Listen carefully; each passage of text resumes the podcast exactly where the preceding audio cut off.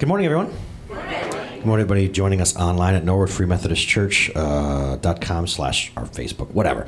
Um, so I'm excited because today we're doing part one of a two part series, I think. Um, I don't know, man. Yesterday flowed really good, really well, I should say. And then Steph got up here and said three different things about the Beatitudes, didn't you? Blessed are those who mourn. I'm like talking about that. And you think hunger and thirst for righteousness, talking about that too, Steph. we do that, but it confirms because who am I? I'm just some knucklehead. Sat here and we were rearranging stuff, and when God decided to start speaking to me, He spoke the same thing to her. And which is cool is, is this, ready? When everybody knows following God is a process, right, Joe? It's just more and more and more being conformed to His image. And the, but the thing is, if if like if Joe and I are both having the Spirit of God inside of us, the more and more the things we say and do and think are going to be similar because it's Christ Jesus inside of us, right? And so it's a confirmation. It is. And, and I don't care what anybody says. Everybody's still insecure. I'm insecure as all get out up here. I know me. Have you met me? Like, I don't know what I'm doing. Like, and then he, you know what I'm saying? So that confirmation means a lot to me. Plus, I'm pumped. So we're not going to get through all of them by any means. Um, but this will be awesome. I enjoy. What did we do last week? Oh, we did Psalm 23, right? Which I uh, really enjoyed that walk through Psalm 23. Same sort of situation. I mentioned do well. I don't know if she told you or not. I gave him credit. See, I don't plagiarize as best I can. So today we're going to do this. We're going to teach from one of the most uh, famous uh, sermons that Jesus gave. It's a portion of a Sermon on the Mount, and it's called Beatitudes. And this is what he does. Like, if you've heard this before, you know me. Forget stuff. Blank slate on this, because we're going to look at it from an AJ Weird perspective, okay? This is what Jesus does. He lays out what it looks like to follow him. Okay, and so, but but rewind for a second, so this doesn't lose its uh, its power. Jesus came and was teaching new and wild and crazy things about God. Okay, picture it. All they've ever had is the law. If you do good, you- you'll be fine. You lose favor with God in a heartbeat when you do something wrong, and then you got to go sacrifice for it. It was always an in and out sort of thing. And the Jews were the chosen people, and everybody else, God didn't care about them at all, according to them. And Jesus shows up amidst all sorts of different races and genders and the whole nine. And uh, I, noticed because every eye goes back there is what happens. You can just hit clear. There's a clear. There you go. Whatever. Um, every eye goes, huh? And they stop listening to me. um, no, that's fine. He starts teaching new things, right? And he says that it's hard to imagine how things were at that time. Um, and this is Steph where we'll do this. the law came first, but I want to show you why. Here we go. Because people often say, what was the. Oh, the, the the first, first, first one, the first scripture. I, I didn't write down what it was. Sorry. There we go. Okay, so we'll do three of these. We'll read through them. What then was the purpose of the law? This whole time before Jesus, what was the purpose? It was added because of the wrongdoings until the seed, oh my gosh, that's Genesis 3, to whom the promise referred to had come. So we're in Galatians. Don't get weird. This is church in Galatia. And I know y'all probably can't read this, but just let me explain it, okay?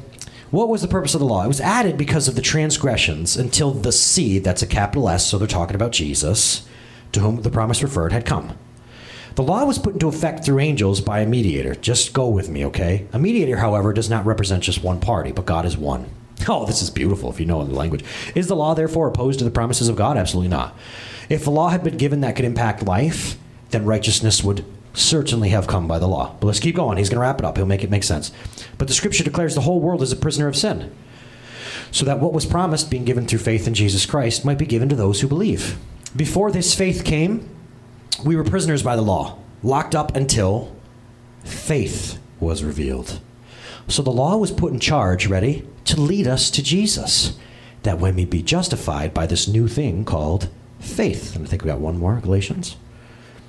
Now that faith has come, Jesus, we're no longer under the supervision of the law. You are all sons of God through faith in Jesus Christ. Wow, right? Do you need legal speak? He just gave it to you. Like if you ever if if ever grace sounds too easy and not official enough, there you go. Hard to understand, official legalese. He just legally laid it out to you. The law was given so that you would reveal Jesus Christ. And when Jesus came, faith arrived. That's what we're talking about on a hill one day. I'm sure the sun was shining. It was a beautiful day out in the Middle East. And Yeshua sits down. They're still under the law, they think. And Jesus sits there and says this.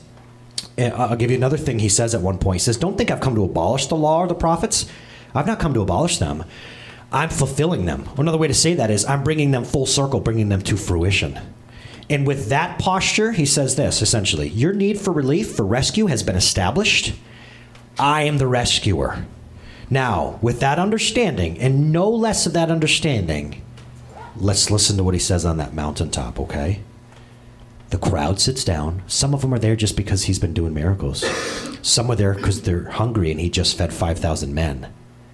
Some have this real strange feeling that he's God. Others have this crazy feeling that he could maybe give their lives meaning. Some people, you see what I'm trying to say? And on a day probably like today, maybe 20 degrees warmer, with the birds chirping and his sun that he lit shining on him, he says this. Perfect. His disciples came and began. He says, Blessed are the poor in spirit, theirs is the kingdom of God. Let's stay right there. Blessed are the poor in spirit, theirs is the kingdom of God. That's what Creator God, who spun earth at a certain degree, this is what he starts his discourse with. Okay, so following God is about what? And he said, Blessed are you. Blessed are the poor in spirit, there's this kingdom of God. Now, first things first, blessed does not mean blessed in the way we think about it. We think hashtag blessed, I got a raise. Or I'm pregnant, I'm blessed. Not what this word means. The word here in Greek is called makarios. And the word picture here is this it is um, full of God, fully connected with Him, walking step by step with Him. It's the ultimate well being and spiritual joy of those who share in the salvation of God. Isn't that different than lucky are you when? Good days are no. Everywhere around you is this this force, and we write books about it, and, and we write fiction and, and, and even mythology based on the truth that is this God is the power behind every beat of your heart and every cellular division going on. And if you close your eyes and you turn your head to the sun, you can almost feel that there's this life force around you. And there is, but it's not an it, it's a him. Oh, okay, good, good. You're here with me. Cool. I felt like I was on the mountain alone by myself there for a second. And he says this walking in stride with that life force who is Holy Spirit, not this impersonal force like the Jedi. We make up those mythologies because it's a spin off the truth. Do you understand that? If you really want to know the truth about reality, look through ancient civilization. They have all the answers, they just perverted it. That's all. They knew about God, but they made one up of their own. Do you they even knew about Nephilim and half? Yeah, it's all there, but it's a perversion. Okay, but anyway, yes, there is a force, and it's Holy Spirit, and he's he's a person, and he's got feelings. Blessed are you when walking in stride with this life force and in tune with creation because of Creator. Are you when you're poor in spirit? You ready for that word picture, Glenn? Here's what this means. Ah, stinking camera. This is what this means. That's the word picture right here. It means in the posture of a beggar, dependent upon the alms of another. I'm quoting it to you. Blessed are you, Mary Beth, when you realize you don't have a darn thing to offer God spiritually. That's what that means. Walking in stride with Creator God are you when you realize you're spiritually broke. Right? That's the first thing he says, guys. what say, a Pharisee? I got a problem with that, bro. Uh, I went to Pharisee school and I don't drink, smoke, or chew, and I'm I follow all these laws, and you're trying to tell me I don't have anything to offer God? Look at these robes, bro. They had little boxes they, they wore on their heads because it said, I've written your word upon my head or and on my heart. Like, they were dancing the jig and doing all the religious stuff. Like, what do you mean? We're, we're roboting. it doesn't impress you. And Jesus goes, Not at all. And matter, of fact, stop that ridiculous dance. You look stupid. Come on, man. Isn't it tiring? We've been on the religious treadmill. Does this impress you, God? I gave up this, now I think this. And God goes, no. No, because if you're trying to walk to the mountain of God on your merit, you won't even take a step. Blessed are you, full of God, actually connecting with me, Joe, are you, when you realize it is not about what you have to offer. You've got nothing of value to me. Have you ever seen a real beggar? And I'm not talking about, look, I'm not putting anybody down, but I'm talking about a beggar who, you know, if you don't give money to eat that day, they're going to die. That's what he's talking about. Blessed are you, says Jesus, when you realize you have nothing to offer me, that it's all about who I am and not who you are. Poor in spirit. Pretty awesome, right? Yes. Now, oh, you know, I almost missed it. Joe, I'm going to pick on you today. I almost missed it. I almost missed it. I did. Listen, here's what, here's, here's, here's what I, how I read this. Blessed are the poor in spirit, for theirs will be the kingdom of heaven. That's how I read it all these years. Blessed are the poor in spirit, theirs at one time will be the kingdom of heaven. Oops, sorry, missed that one. No, what does he say? What's the word? Nice. What, what tense is that? Right now. Right now. Wait, what? Brian, you hear that?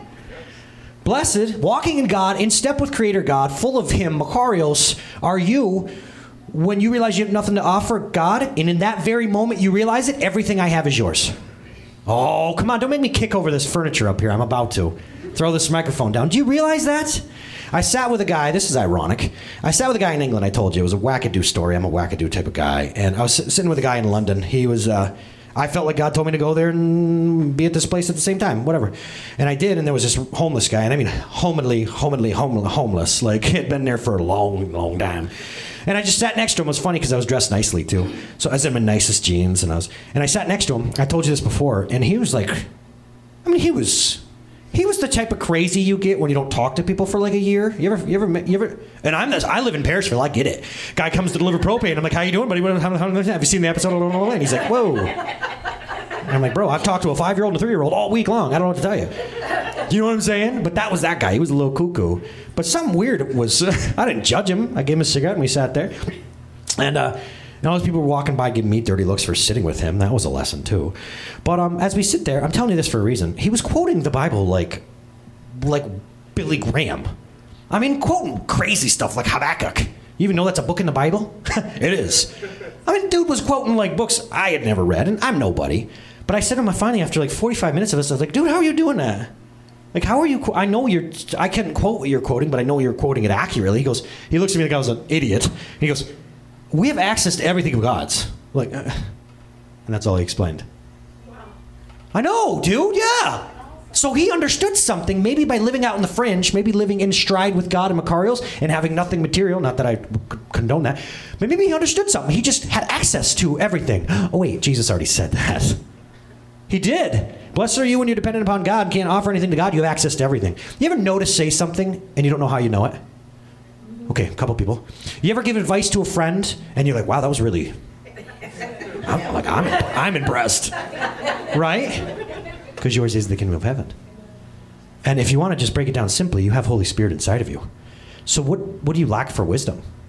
Nothing. You have the secrets of the universe inside of you, and if you'll just listen, it's there, says not me. Good, right? I can get down with this. Now, half the crowd probably left or checked out mentally. And he said one thing said Jesus, Creator God, who gave that bird aeronautical engineering that flew by. Okay, you think about that, Walt? You like that, right? He, he, he gave them that those wings, uh, that bird, and then he says this, and half of them probably said, "Nope, I'm out." If it's not about me, then how do I? How will I know? I want to keep score and check the boxes, me and Sharon style. And other people said, Ooh, I'm listening. Let's do the second one. We're only one sentence into the Beatitudes, guys. Oh, wow. Okay, skipped a huge thing in there. What's this one? Blessed are those who mourn, for they will be comforted. Okay. So, number one, obviously, I don't want to miss this. This means literally those who mourn. And I tell you what, some words don't mean much at certain times. But the greatest tragedy I've endured in my life was finding my father dead on a Tuesday morning. And those words, of all the words that any man has ever spoken in any language, these words were the most important to me that day. And guys, I don't know if any of you are going to go to the wake. I'm going to the wake of a 10 month old when I leave here. I'm going to go get lunch and I'm going to a wake for a 10 month old. These words mean everything to them everything. It means literally you you you you are not just randomly floating along in this crappy burning on fire CNN tells you every day how bad the world's getting world by yourself. That's what creator God who colored the grass green that they were sitting on just told them about creation. You're not alone. And and your systems think that God is outside of your creation just looking upon you indifferently. That's not the case. Isn't that awesome? How many times have you ever felt like God doesn't really care? In fact, after dad died, I was convinced God didn't care at all. That's what your feelings will do if you follow them, usually. But Jesus just said this hey, despite what it looks like, God does care. And when you're at your when you're at your lowest and you're hurting the most, He's there. He's not indifferent. And it reminds me of the shortest phrase in the, Bible Jesus wept. Why did he weep? Because those who mourn, it, it hurts the Father as well. He cries along with us. It matters to God. He's not unfeeling or uninvolved. He cares. And not only that, but he springs into action to, to comfort us. But it also says this I don't want to miss this. Jesus is in- introducing us to his Father. He's right now. He's saying, You want to know about my dad? He says this it's profound and it's personal. Okay. When you're, I'm gonna, I'm gonna give an AJ paraphrase. When you're being rocked by the circumstances of this world, when things get incredibly difficult, on your worst day, you're not alone. That's what he's saying. God's there. It doesn't have to be an actual death. How about a death of a relationship? A death of a dream you had? Right? How did I end up here? This isn't the life I signed up for. I'm here, says God. When you mourn anything, guys, I've mourned a future that I wanted to have and I don't have. I'm there. You'll be comforted. Yeah? I think Andy Dion, I'm going to pick on you for a second. It's been a long time, so I'll tell you this. Andy Dion was probably, Andy Dion at one point could have gone D1 football. I mean, he was on his way there. I don't mean to pick an old wound or whatever, but it's some. I mean, it's been a while now. We're getting older. He's like, yeah, you are. Yeah, probably. but um, but there was a future that he could have had, and at, some point, guys, and I get it. Some of us, you know, we gave college a shot or a job or what we thought we'd be doing that or this. Blessed are you who mourn even that. For if you allow me to, I, I'm going to comfort you. God, God is not indifferent to this, you guys. And now here's the thing about this. Lots of times, here's what I've learned so much in the last five years being a dad. It's helped me understand Father God more than anything else. Because those are words on a page for a while until you're a dad and you realize the Father's heart. And here's what I realize lots of us still think we'll be comforted if we're good. Lots of us still think God will be near to me if I'm good, if I behave. And then I think about this. When I first looked at this, Alex was like a year old. And no matter what the reason was he was crying in the room, I went into him. Any parents understand that? You don't judge the cry first to a 10 month old. You go, right? Hello, do you get me? Yes. It doesn't matter. I mean, some things, like right now, Alex is very. I talk about Alex a lot because, of course, he's developmentally a lot farther along than Izzy, and we're discovering new things together. You know, it's not that I favor him, it's that he's doing bigger, boy things. Well, he, right now, I mean, he's displaying that he's a very sensitive little kid. And I don't mean like a baby, because I don't know how well that would bode for like shut up, baby. but, uh, you know, but I mean he's sensitive to the tune of like Izzy one day got in trouble, and she was crying, and I walk into his room and he's standing there by himself going in the middle of the room. I said, "What's wrong, Bubba? Like it's all good. I, I'm gonna swat you." I feel bad for Izzy. I was like, oh, bless your heart. But also, that's going to be a challenge. you know what I mean? Like as a parent, you realize, like I can't, I can't beat that out of him. God put that in him, but that's going to have its own challenges. Like, oh boy, I totally understand that. But no matter what he's heard about or crying about, a good dad, and I fail at this at times. I'm like, stop it. That's nothing to cry about, right? A good dad will still go this. If you're hurting, it's reality to you. I want to comfort you. Let me give you a hint about something relationally. It doesn't matter if you feel like someone shouldn't be upset. If they are, they are. And it doesn't matter if you feel like they shouldn't feel that way. They do. It's reality to them. Oh, you guys get it. Good. That's a big. yeah. Don't, don't tell them to stop worrying. That's good. Yeah, no, it's true. How they feel is their reality. And that's what God is saying right here. He's not saying, Blessed are you who mourn for legitimate purposes. Do you see what I'm saying? This is a father who cares no matter what. Every what does he say? He catches every tear, every tear, right? He longs to wipe every tear away from our eyes. Knows the hair on our head. It doesn't. He's not waiting for a good reason to come and comfort you because he's your dad. That's the second sentence in this. And these Jewish people who grew up under the law, it must have just blown their mind. That's a big deal. Let's do the next one if we can. The third Blessed are the meek, for they will inherit the earth. Now, on this hill must have been some Roman soldiers too, because of course they had uh, they had uh, the Jews in captivity. Can you imagine Roman warriors hearing, "Blessed are the meek, for they're going to inherit, they will inherit the earth"? I probably probably wouldn't have gone too well. Also, in this area were Greeks, and you know we know about Spartans and things like this, right? This was all in that area of the world, and Jesus comes up and says, Blessed are the meek, they'll inherit the earth. Now, some say this. Now, some say a bunch of different uh, uh, uh, uh definitions of Greek, but I want to say this. Um, I want to say this about meekness today. I've always said it's power under control, immense power that is harnessed for the good of others. To give you a mental picture of this, let's look at the picture that's right next. It's a cute little picture. It gives us an idea. Sometimes the picture says, yeah, there we go. Do we like the picture? Yeah.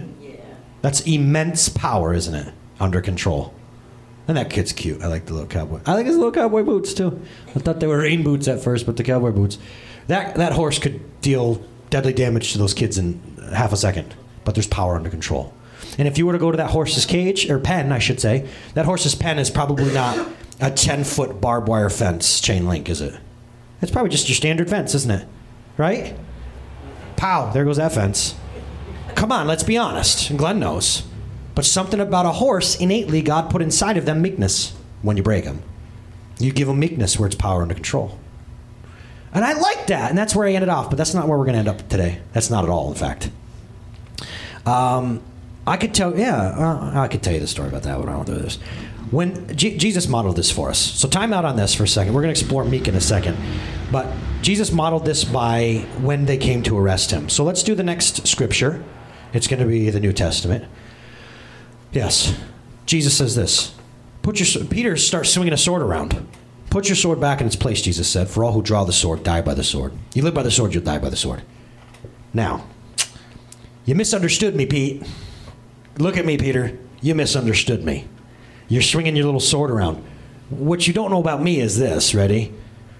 I could call upon my Father, and he'd at once put at my disposal more than 12 legions of angels.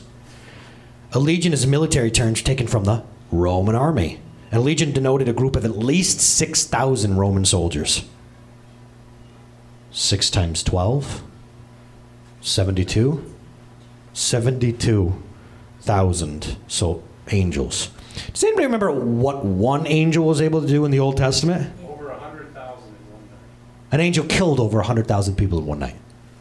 And Jesus is saying, I have 7,200 angels at my disposal. And you know this is 72,000, sorry, 1,000. And that's not a precise number either. He's, he's toying with you and giving it human language because all that has been created was created through Christ Jesus. You don't think he could turn the animals into his own thing or creation? Or just go like this and erase you from the past? Or how about undo all creation? Come on, we're going to limit him? This is God. This is creator, creator God. And Pete starts slinging his own sword. But Jesus had a, a lesson to teach. Blessed are the meek, which means power under control. Now, oh man, uh, hold on. Okay, so let's let me keep going on this, and then I'll, I'll tell you that. Okay. What's this mean to us? It means that we all have some level of authority in this life, some level of power. And you might not think that, but your parent, you do. Or grandparent, you do. Whatever your job may be, older siblings, coworkers, whatever, you have some level of authority. What's being taught and modeled here is this use whatever power, authority, and influence you have to serve other people. That's what's being said here. Now, again, I'm not sure that they knew Jesus said, I'm going to have the sky on earth be blue and he made it so that certain uh, certain particles in the air only reflect the blue part of the UV spectrum. That's why the sky is blue. The more you know. It's because I have little kids who love science. Oh, I was 38 before I knew that. I'm not sure they understood God picked, the one talking, picked blue for the sky. But he just says this He says, I'm going to model for you. You'll inherit the earth when you exhibit whatever I give you and you leverage it to serve other people. Isn't that cool? And again, they're looking at him and he's doing it at that very moment. He's serving them by giving them life and providing them oxygen. Isn't that cool? At that very moment. If God is the creator and sustainer of life, then Jesus was keeping them alive. right, Brenda? I'm going to say it again. If, if God is the creator and sustainer of life, then Jesus is keeping you alive right now. And if he decided to stop doing that, you have no choice. And the Bible says your life will be demanded of you.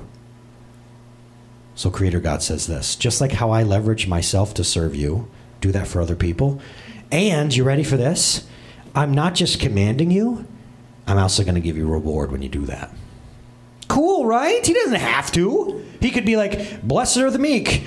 It's a good idea, if you know what I mean. Do you know what I mean? Or here's my command be meek, y'all. Be meek. Give him the father face, like, oh, you better get in line. Ever, anybody got a father face anymore? Where you're out in like public and you got to give him crazy eyes. I've, I've perfected crazy eyes, and if you're really good at it, nobody else notices, right? But you strike fear into your kid. yeah. Let's look at Revelation two uh, two eleven, I think, or whatever Revelation is here. This is this is the new. This is a theory about this new inherit the earth. I saw a new heaven and a new earth. First heaven and first earth had passed away, and there was no longer any sea. I saw the city, the new Jerusalem, coming down out of heaven from God, prepared as a bride, beautifully dressed for her husband. Revelation is the only book that offers a blessing if you read it. It Revelation says, "Read me, I'm special." And blessed are you who do read this and understand. It's the only book in the Bible that offers you a blessing for reading it and understanding it.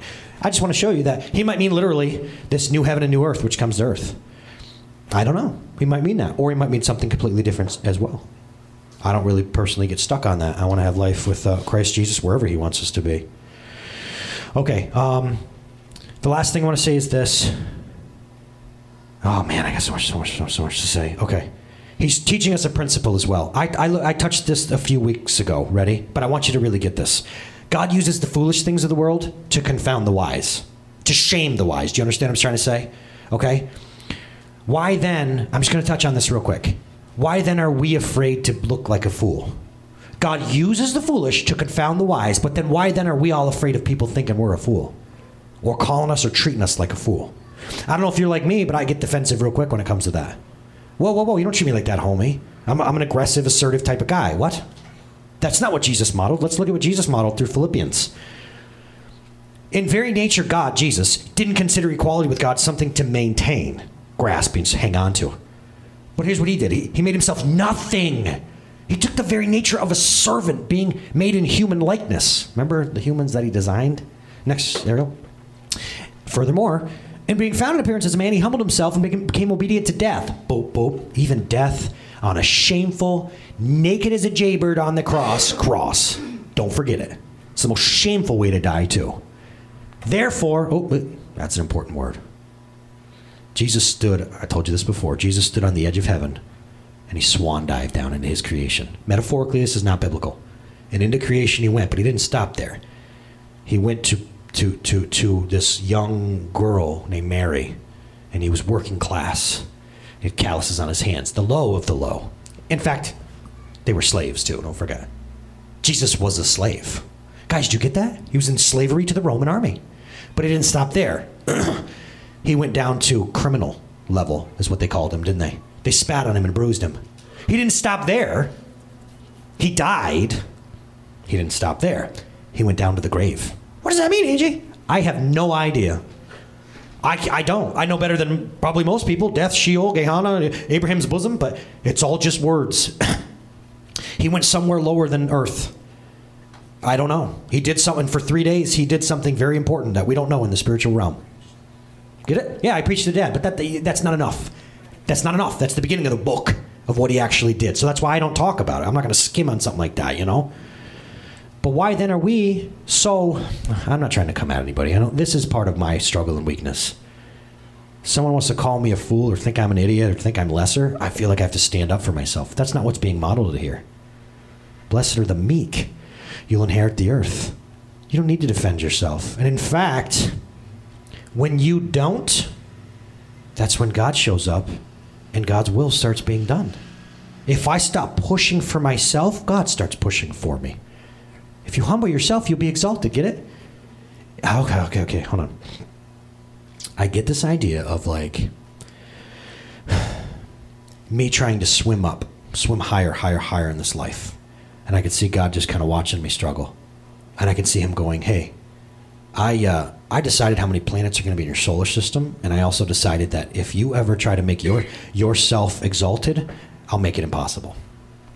So if you're willing to stop swimming, here's this other principle I actually throw you to the top. But I mean, you can keep swimming, that's fine. But there's a principle in place, just like sun up and sun down, where humble yourself, you'll be exalted. Blessed are the meek, you'll inherit the earth. Don't stick up for yourself anymore. People want to call you a fool, realize this. I know who I am in Christ Jesus, I don't care what you think anymore. I make that choice. You can call me a fool. In fact, being called a fool is usually what happens before promotion.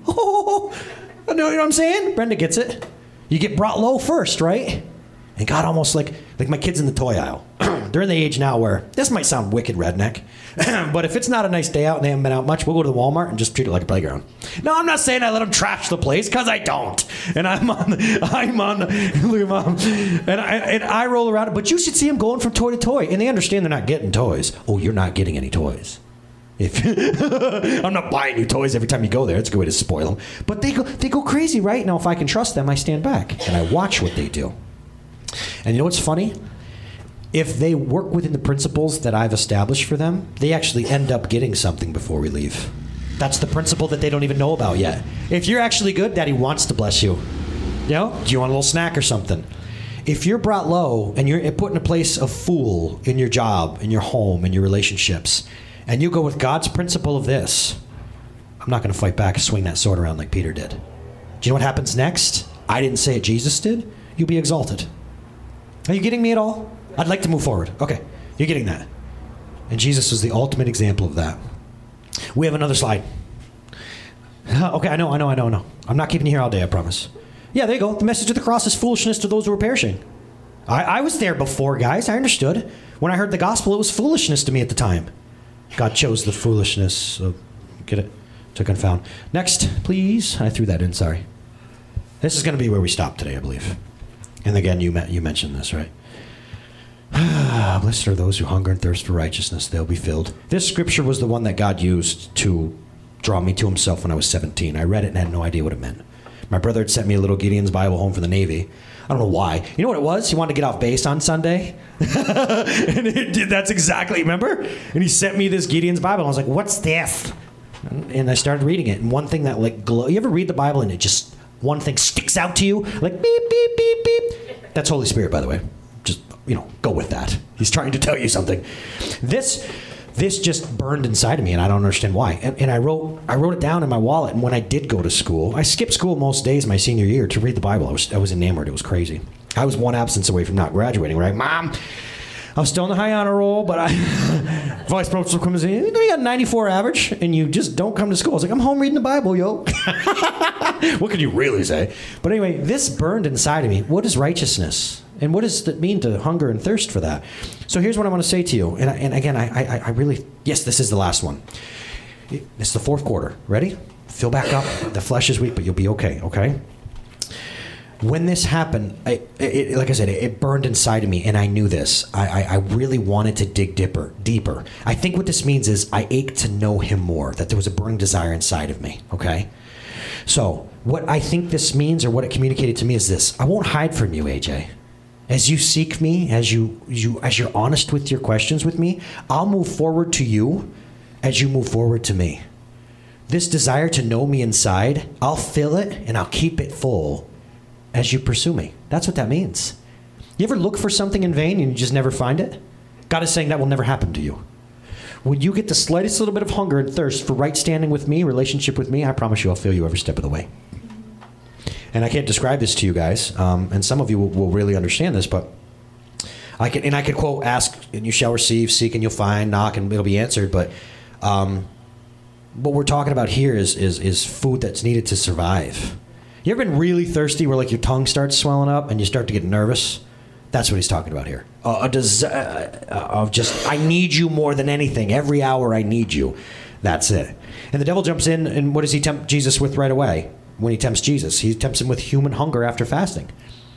And Jesus says this, of course, uh, you live from every word of the mouth of God. But even more than that, what he's saying is we live because of God. Knowing him is more important than keeping your body alive. And that's what he's saying here. Blessed are you with that. Now, this beatitude says this as well. No matter what stage of faith you're in, I'll be found. And Paul says this um, yeah, let's let's look at the next slide here. Paul talks about. I always want to give you a Bible. The righteousness of God comes through faith in Jesus Christ to all who believe. So when you hunger and thirst for righteousness, you go somewhere else in the Bible and realize righteousness, good right standing, security with God comes through faith in Christ to all. That's what we say, right? Through faith in Christ to all. Some of you will think that what about on my bad days? What about that person over there? It's faith through Christ to all. That's what you take home with you. Some people think, oh, don't get me started. I don't want to start banging on you know church walls here, but it means what it says and says what it means. And if you're hunger and thirst for that righteousness, it'll come to you through faith in, faith in Christ Jesus. There is no difference. All of sin and fall short of the glory of God. Everybody needs it. We know that. But you know what more? This, and this is my final point of the day. This is this week for me. Righteousness to me, I talked about it last week. Righteousness to me is, is not just good standing with God, right? Almost like you walk up and you show your credentials, boop, you're allowed in. Okay, thanks. Guys, that's religion, okay? That's religion. Boop. Okay, I'm allowed in here. I mean, I made it. At least I'm not over there. But you know what I see with righteousness? I see righteousness as comfort. I told you the story, I, and we all laughed, of course, of skiing with my best friend and how we were squished together in the chairlift. And then he corrected me. He goes, I told you guys I looked to the left and there was an open seat, and yet Pete and I were squished together like two squirrels in a snowstorm, right? That's comfort with a best friend. Pete goes, No, it wasn't. There was a seat on each side, and we were squished in the middle. And I was like, You're right, because that's what made us so weird. He goes, You know what's even weirder? Neither of us moved away. we just rode up the hill. That's comfort. Listen, what I think about righteousness, guys, if you hunger and thirst for righteousness, it's not just I'm good with you, see you later. It's crawling up on daddy's lap and knowing you're fully accepted. And when you hunger and thirst for comfort, it'll be filled. If you want to be comfortable with God, I'm your daughter. I'm your son. Now, guys, I understand it's a little weird because we're, we're not as necessarily affectionate. And when you say to me, climb up on daddy's lap, it doesn't really mean much. I didn't hang out, I didn't call my dad daddy, and I didn't climb on his lap after I was five. But there is a comfort of being, even with your masculinity, being in such a place of intimacy with him. Well, there's no fear of abandonment, there's no fear of him. Now, I want to tackle something real quick. You ready? Disclaimer I'm just a guy. What I'm about to say may be wrong, and you may very well not agree with me. Some people say it's right to fear God, okay? And lots of times in the Bible, fear is actually, I've told you this before, the word is uh, trust the intentions of fear God. But some people will still say you're supposed to be afraid of God. You're still supposed to be afraid of God. But I got to tell you something, and, and, again, I'm not looking for your agree- agreement on this. I'm just going to share my heart. I'm just a dude. I actually don't think God wants us to be afraid of Him. Here's why. Kids ministry. I get done writing this message. I go back there, and they have this another confirmation. Here's what it says: Be strong and courageous. Don't be afraid. Don't be discouraged. For the Lord your God will be with you wherever you go. God Himself said that. Let me read it again. Be strong and courageous. Don't be afraid. For the Lord your God will be with you wherever you go. If God wanted you to be afraid of him and he's with you, he wouldn't have commanded you not to be afraid. He wouldn't have said that. I'm with you. You're supposed to fear me. I'm not going to tell you not to fear me. Do you get it? I'm not sure I get it. he says, I'll be with you. Don't be discouraged. Don't be afraid. So don't be afraid. And other people think, well, it's good to tremble before your God. Look, okay. King David is a man after God's own heart, correct? Okay. King David gets himself in some hot water, calling a census or something along those lines. And, and, and, and a messenger of God says to him, We've got three choices, two of which are um, the wrath of men coming upon you, or one, the wrath of God. And, and, and David says this He says, Let me fall into the arms of God. Does that mean he feared men more than. Oh, right? Yes, it does mean he feared men more because men are more powerful than God. No, no. Well, no, he knew God really well. He ran toward God, the most powerful. We don't have the capacity in our brains to put. He ran toward. Did David fear God in the way that. No, he didn't, did he? Well, religion has told you you better fear God, act right. That nun will smack your knuckles with. Right? But God commands us not to fear because I'm with you. But actually, you're scary, so I'm scared when you're around. Doesn't make any sense, does it? So we've whittled away at this. For me, in the last 10 years, I would never have said that before. Like, ah, it's good to have a reverential fear of God. I don't know, that actually goes against what I'm reading here. Fear only lives where there is no trust. Fear can only live where there is no trust, Mary Beth. Let me give it to you on the ground floor. Do you fear your dog? Your mailman that's filling in does. Guys, do you get it? Until the mailman gets to trust the dog, then where their trust is, there can be no fear. Do you understand? So if you fear God, it's because you don't trust Him to be good. Catherine, you getting this? Am I, am I, making sense? It's true. People fear my golden retriever. He barks at them when they walk up the thing. And then they start petting him, and the trust builds, and the fear's gone. So if you trust God, you don't fear Him. I got news for you, man. Bruce, you picking up what I'm putting down here? When, when I take God's vessel to go from this dimension to the next one. That's birth and death. I've talked about that all the time. They're the same thing. If you want to stay there, you can't. If you want to come here, you can't stay there. That's death too. It's God's tool. When I get on that trolley, as it were, and I get to be go face to face with God, there's not one part of me that's like, ugh. I hesitate. I would only hesitate if I didn't trust him. If I didn't expect that he would lovingly embrace me and call me son. And that my whole life was leading to that moment. Right? This is big for me, man. We fear what we don't trust. And again, David didn't fear God. No, instead he trusted him. And go figure, God showed himself trustworthy and merciful in that situation, didn't he? In every situation in your life that's come before, too. In fact, maybe we should sing Never Once. I don't know. I don't even know what the last song is today, but this teaches me something good, guys. Oh, another thing, ready? Question that got asked this week Does God hear the prayers of non believers? I want to spend 30 seconds on this. If you hunger and thirst for righteousness, means you don't have it yet. And for it to be quenched, that means that God has to hear you hungering and thirsting. Doesn't it? He has to hear your thoughts and prayers if you're hungering and thirsting in order to be faithful and meet those needs. I gave you this example before the thief on the cross. I'm guilty of what I've done. I'm a sinner. Nobody even knows that this guy was a Jew, by the way. I mean, he was being capitally punished. That's all we know. Remember me when you come into your kingdom. Today you'll be with me in paradise, says Jesus. Do you know what he didn't say? Somebody talking? Was that a. Did anybody hear anything? Did you hear something? Other thief? Nah. He's like, I didn't hear you either. Just mouths moving, Brian, until they, till they, what? Till they what? Put faith, in, right? Or how about this in the Old Testament? You weren't right unless there was a sacrifice. So how about this? Abraham, let's say, sins. Boom, mute button. God's like, what? Go kill something. Then I'll be able to hear you again. That's funnier than you give me credit for. That's way funnier. Y'all only hear you when you're good with me? Because back in the Old Testament, remember, there wasn't any grace. I showed you that to start. It's now faith in Christ. So when Joseph sinned, because everybody sins and falls short of the glory of God, I can no longer hear you? This is an oversimplification. Does God hear non believers? I absolutely believe so.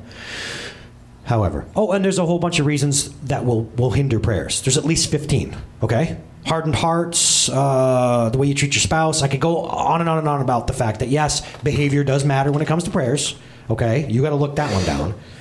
Um, but I also think of the tax collector in Matthew where he said this Have mercy on me, I'm a sinner. And Jesus says, I'll tell you what, he went home justified that day.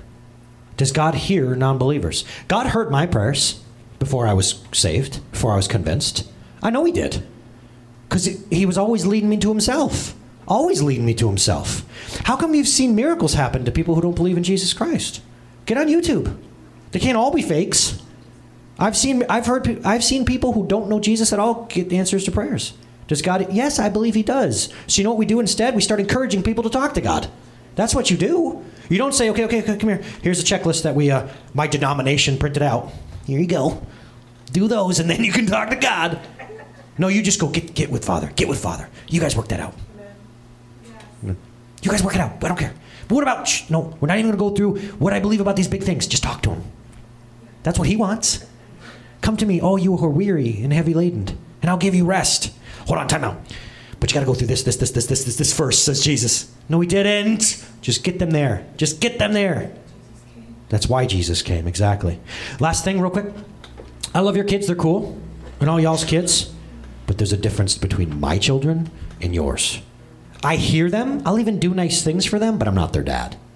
So, does God hear the prayers of other people's kids? Yes. Are they family with Him? No, and there's a difference. I'm not going to lie to you. You're not good without Christ Jesus. With, with Christ Jesus, we become adopted and we become family. We get to go in, come out, all the things you get to do with your parents.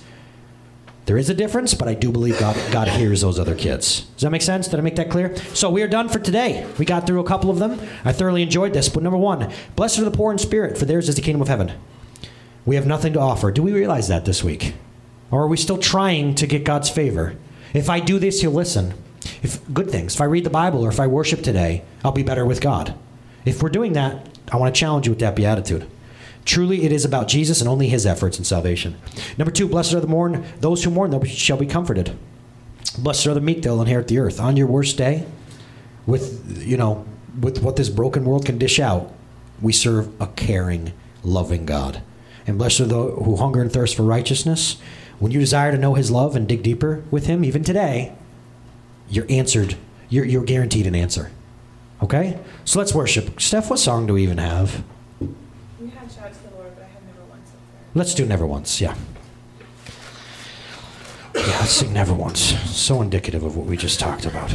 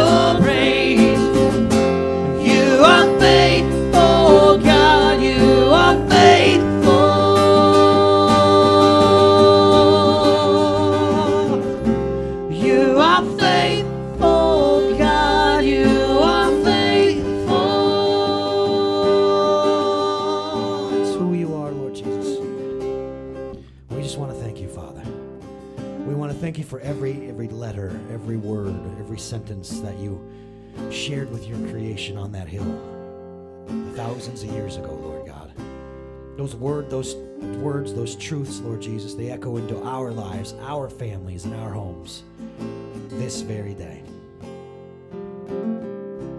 We want to thank you for being faithful, Lord God. We want to thank you for your mercy, for your love, and for your grace that comes through what you did, Lord Jesus. We'll never know how much it costs.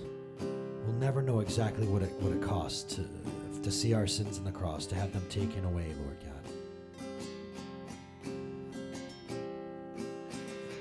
But today we trust you, Lord Jesus. We hunger and thirst for a deeper righteousness and comfort with you today. Draw us closer to yourself, Lord God. It's about who you are, not us. Please remove those things that stand between us, Lord God, and, and bring us into a place of renewal and refreshing. We again lift up everybody on the prayer list, Lord God. May your supernatural comforting and healing take place today. May you bring families together, Lord God. Will you mend hearts? Heal us up, Lord God, that we would be able to serve others and serve you. We love you and worship you. We thank you for all that you are, Lord God. You truly are faithful. You are faithful, God. You are faithful. You'll be faithful today like you've always been, Lord. In Jesus' name, we worship you and love you. Amen. Have a great week, everybody.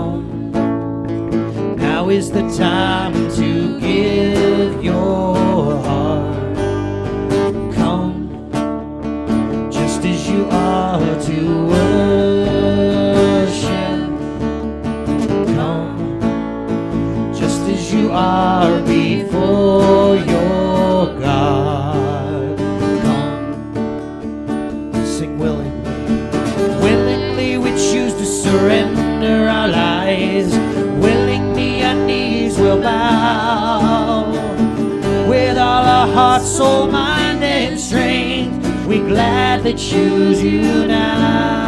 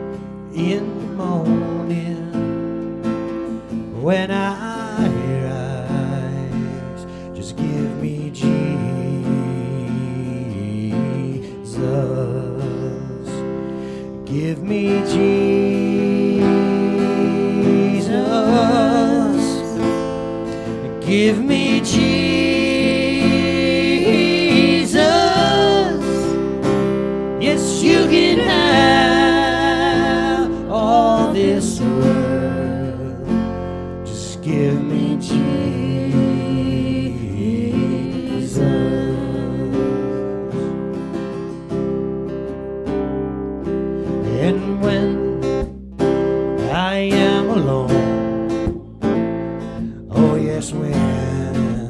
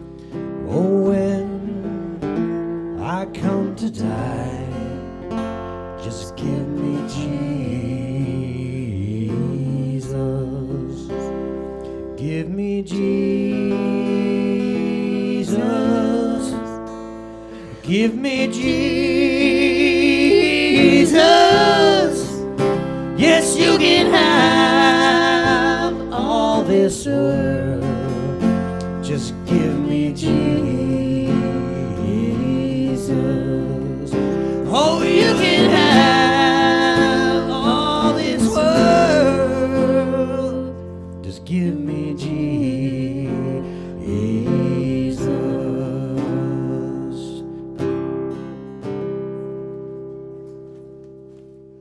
Oh, we need you, Father God. Weeks like today, when we see what goes on in the prayer chat and we see the needs of people around us. As we watch uh, the people we love struggle at times with unanswered prayers and unmet needs as we see families that are trying to stay together and uh, and seem to be blowing apart at times, Father God. We just need you.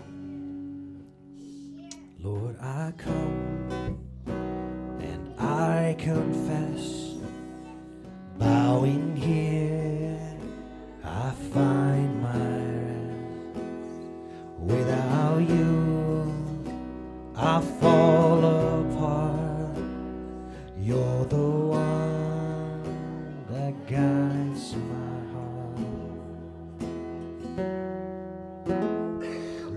I need you. Oh, I need you. Every hour I need you. My one defense, my righteousness. Oh, God, how I need you. Where sin runs deep. Your grace is more, your grace is found, is where you are. Let's get it. And where you are, Lord, I am free. Holiness is Christ in me. Lord, I need you.